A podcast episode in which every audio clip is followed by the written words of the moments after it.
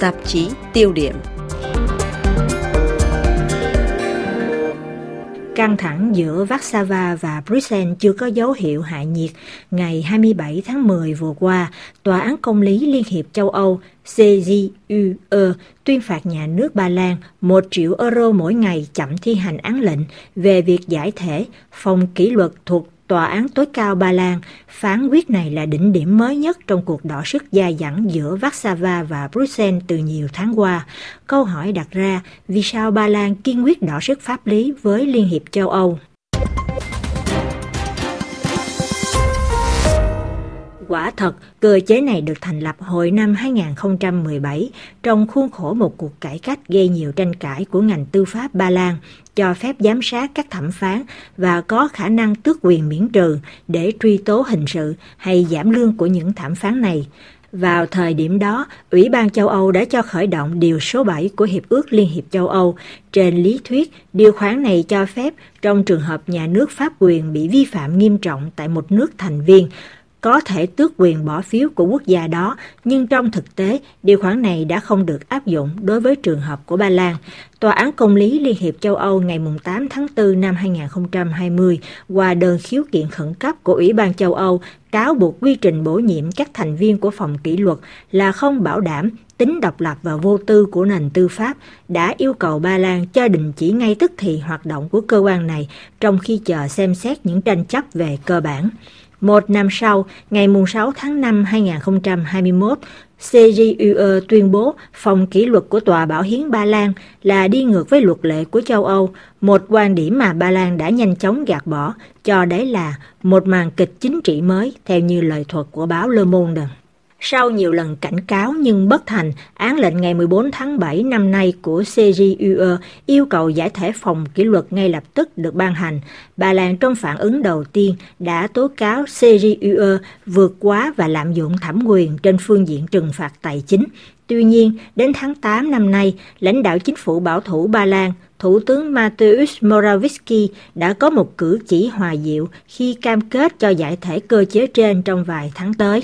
Chỉ có điều, do lời nói không đi đôi với hành động, Ủy ban châu Âu ngày 7 tháng 9 đề nghị một biện pháp trừng phạt tài chính khi nhấn mạnh rằng hệ thống tư pháp của các nước tại Liên hiệp châu Âu phải độc lập và công bằng. Như một hành động thách thức, ngày 7 tháng 10, Tòa Bảo hiến Ba Lan châm ngòi nổ với tuyên bố rằng một số điều khoản của Hiệp ước Liên hiệp châu Âu không tương thích với hiến pháp của Ba Lan. Phát biểu này như một cơn địa chấn khi lần đầu tiên trong lịch sử Liên hiệp châu Âu, một nước thành viên đặt nghi vấn về một trong những nền tảng cơ bản của định chế, đó là ưu tiên luật châu Âu trên luật quốc gia.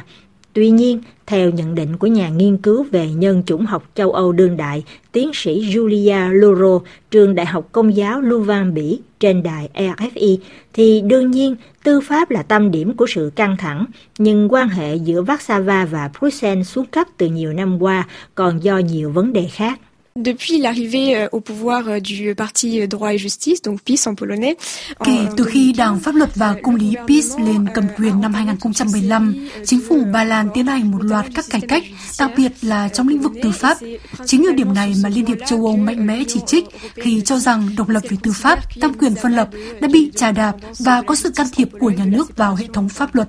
Chính vì vậy mà Liên hiệp châu Âu đã khởi động thủ tục pháp lý chống lại Ba Lan, rồi còn có các vấn đề về nhân quyền nữa, từ quyền của cộng đồng đồng tính LGBT thiểu số, nước quyền như quyền được phá thai đã bị hạn chế hồi năm 2020 hay như việc thiếu tôn trọng quyền tị nạn đối với di dân vân vân. Có thể nói là ở đây có rất nhiều vấn đề gộp lại đang gây căng thẳng giữa Bruxelles và Warsaw. qui vient crisper davantage le, le, le conflit entre l'UE et, et Varsovie. Cuộc chiến pháp lý ngày nay giữa Ba Lan và Liên hiệp châu Âu còn là một cuộc chiến về bản sắc dân tộc đối với đảng bảo thủ PiS cầm quyền. Nhà nghiên cứu Julia Loro lưu ý, đảng chính trị bảo thủ mang nặng tư tưởng, chủ nghĩa dân tộc đã có thể lên cầm quyền là nhờ vào chương trình tranh cử tái lập nền tảng bản sắc dân tộc quốc gia.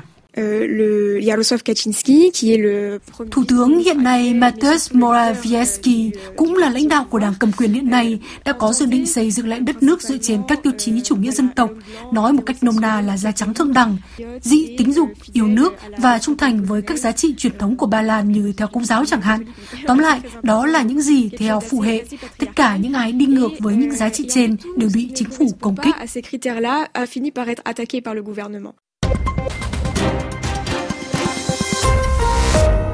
Điều nghịch lý là trước những chỉ trích mạnh mẽ từ nhiều nước thành viên, Thủ tướng Ba Lan ngày 8 tháng 10 tỏ cử chỉ hạ nhiệt căng thẳng khi khẳng định rằng vị trí của Ba Lan là và sẽ là trong gia đình châu Âu. Đảng cầm quyền PiS ý thức được rằng họ cũng rất cần đến Liên hiệp châu Âu Báo Le Figaro trong một bài giải mã ngày 8 tháng 10 cho biết Ba Lan là một trong số các nước thành viên hưởng lợi nhiều nhất từ nguồn ngân sách của Liên hiệp châu Âu. Cuộc khủng hoảng lần này có nguy cơ tước mất nguồn quỹ hỗ trợ tái thiết đất nước hậu Covid-19 do Liên hiệp châu Âu khởi động trị giá tổng cộng 58 tỷ euro, tương đương với 10% GDP của đất nước, một khoản tiền không phải là nhỏ. Vậy tại sao Ba Lan lại thổi bùng ngọn lửa căng thẳng? Thứ nhất, nhà nhân chủng học cho rằng đó còn là do có sự khác biệt trong cách nhìn về Liên hiệp châu Âu. Euh, Ở đây có một điểm thú vị là đảng cầm quyền PiS cho rằng chính họ mới là người bảo vệ thật sự châu Âu,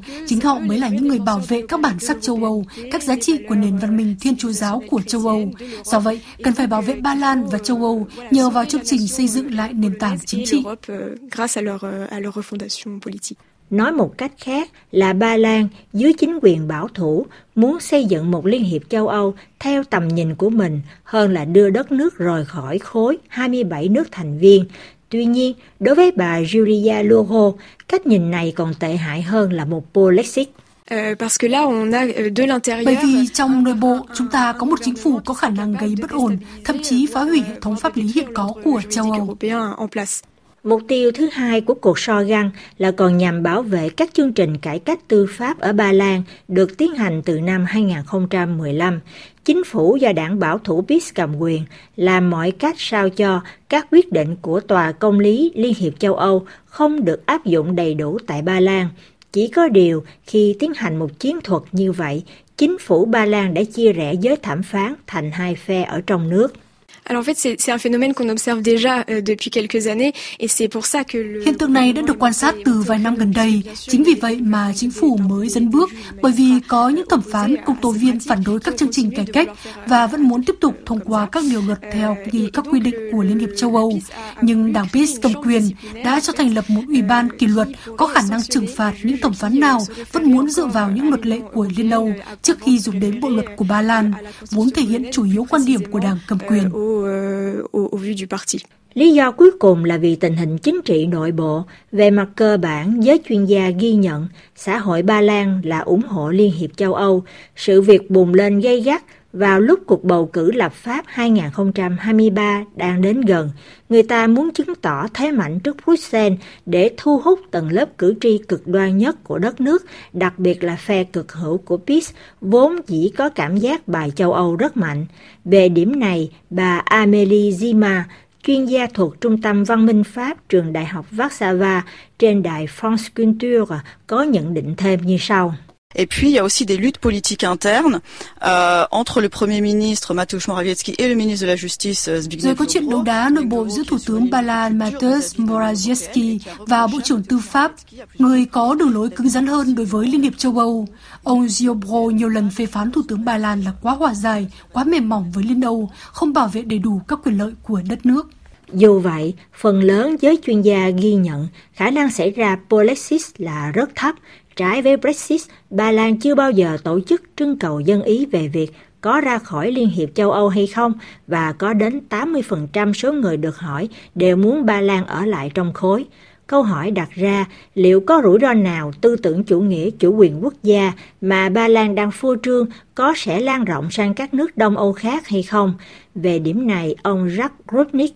giám đốc nghiên cứu danh dự tại CERI, trường khoa học chính trị Xiangpo trên đài France Culture, lạc quan tin rằng nguy cơ này là rất thấp. Theo ông, nhóm Visegrad quy tụ bốn nước Ba Lan, Hungary, Cộng hòa Séc và Slovakia không còn là một khối như trước. Diện mạo chính trường tại Praha và Bratislava đang có những thay đổi, phe trung hữu lên cầm quyền, ít nhiều thân châu Âu và do vậy sẽ không còn một mối liên minh tự động như trước. Khả năng đi đến điều gọi là polexis tại những nước đó cũng khó thể xảy ra vì những lợi ích kinh tế mà những nước này đang hưởng từ Liên hiệp châu Âu và nhất là khi nhìn thấy những gì xảy ra tại Ukraine. Dẫu sao thì vụ việc bùng phát vào thời điểm khá nhạy cảm, Thủ tướng Đức Angela Merkel rời chính trường, nước Pháp chuẩn bị giữ vai trò chủ tịch luân phiên. Sự việc làm lộ rõ sự phân hóa Đông Tây trong nội bộ khối, vốn dĩ đã bị chia rẽ thành hai khối Bắc Nam